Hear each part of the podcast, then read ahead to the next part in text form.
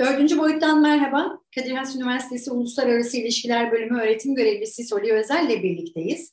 Ve altıncı yaptırım paketi açıklandı Soli Bey e, ve Rus petrolünün yasaklanması konusunda da anlaşma sağlandı. Şimdi hem Rusya hem alternatifler arayan Avrupa için bu paketin yansımaları önümüzdeki günlerde nasıl olacak? Şimdi bu önemli bir e, gelişmeydi bence iki nedenle en azından. Birincisi e, işi bloke etmeye çalışan Macaristan'a yönelik bir ufak e, açık kapı bırakarak bunu yaptılar ve hiç kuşku yok ki Avrupa'nın kendisine de Avrupa Birliği'nin de kendisine zarar verecek, ekonomik olarak zarar verecek bir hamle bu e, Rusya'ya olduğu kadar. Bu da şunu gösteriyor. E, sizinle sanırım daha önce de konu tartıştık bunu. E, jeopolitik mantık ekonomik mantığın önüne geçiyor. Bu ne kadar sürdürülebilir demokratik bir ülkede onu henüz bilmiyoruz ama Avrupa bu yönde bir adım atmış oldu.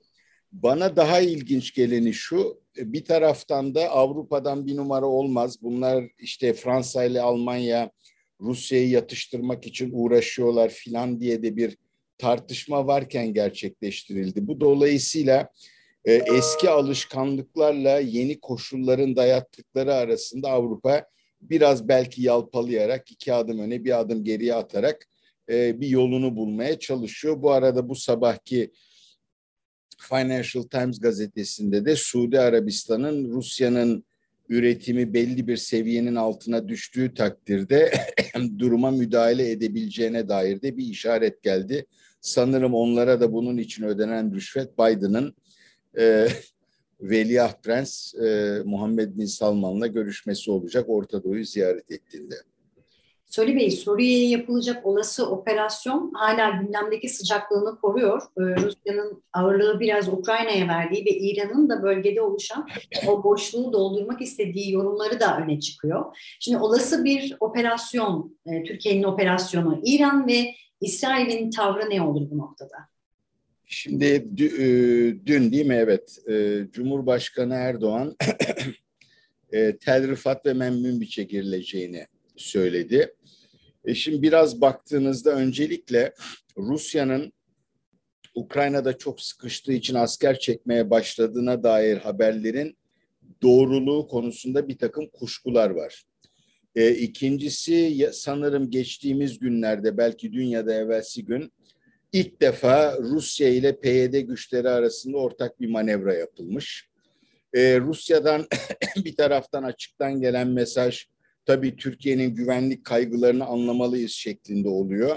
Ama öte yandan da e, özellikle terrifatla Münbiç'in alınması Türkiye'yi Halep'in üzerinde baskı kurabilecek bir hale getireceği için bundan e, Suriye rejiminin de Rusların da İranlıların da çok boşluk kalmayacaklarını varsayabiliriz. Dolayısıyla bu iş e, çok basit bir iş olmayabilir. Türkiye'ye karşı bir cephe e, cephe şeklinde çıkmasa bile fiilen bir cephe oluşabilir. E, şimdi bir de Amerika'nın tutumu var. Amerikalılar bunu pek iyi bir fikir olarak görmediğini söylediler. Fakat onların genelde e, e Fırat'ın batısıyla ilgili çok fazla kaygıları ya yoktur. Öyle çok fazla ilgilenmezler. Doğusu onları aslında ilgilendiren ama onların da e, karşı çıkması durumunda epeyce bir karşıt güçle veyahut da sıkıntı yaratabilecek olan güçle de Türkiye'nin başa çıkmayı hesap etmesi gerekecek. Benim e, durumdan anlayabildiğim bu. Fakat aynı zamanda da e, Cumhurbaşkanı Erdoğan da e, ne kadar kararlı olduklarını vurgulamış oldu. Evet. Soli Bey şimdi Ankara'nın NATO üyeliklerine karşı çıktığı İsveç ve Finlandiya'dan da Türkiye'ye diyaloğu sürdürme mesajı geldi. Bu noktada NATO e, Türkiye'nin endişelerini nasıl giderecek? NATO ve Türkiye krizi nasıl çözümlenebilecek? Şimdi bilmiyorum.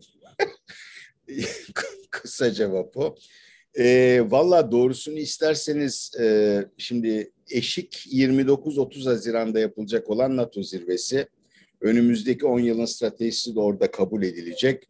Türkiye'nin de o stratejide imzası var ben e, bu İsveç'e ve Finlandiya'ya yönelik vetonun eski etkisini kaybetmiş olduğunu şahsen düşünüyorum. İşte İngilizler Finlandiya ve İsveç'e koruma sunacaklarını söylediler. İsveç'te, Finlandiya'da NATO ile son derece uyum içinde hareket edebilecek kapasiteye sahipler. Üye olmadıkları halde bir takım oturumlara filan da katılabiliyorlar. Dolayısıyla bir şekilde etrafından dolanarak sanki bu kriz hafif yumuşatılacak gibime geliyor. O zaman da Türkiye'nin hanesine bu kadar önemli bir e, anda e, bu taşı koymuş olduğu için bir olumsuz puan e, yazılır. E, gerçi İsveçliler 2019'da koydukları silah ambargosunu kaldırmışlar. Finlandiyalılardan da bir takım olumlu sesler geliyor. E, listedeki her şey gerçekleşmeyebilir. Belki Türkiye e, beklediği ölçüde e, etkili olamayacağını anladığı takdirde bir takım e, kazanımlar elde ettiğini söyleyerek e, vetosunu son anda da kaldırabilir. Ama vetonun kalkıp kalkmaması bugün iki hafta önceye göre eskisi kadar sanki e, önemli değil NATO açısından sadece sembolik bir anın e, yaşanamaması sonucunu verecek. Kadir Has Üniversitesi Uluslararası İlişkiler Bölümünden soruyor özel dördüncü boyutta yorumladı. Haftaya Perşembe görüşmek dileğiyle.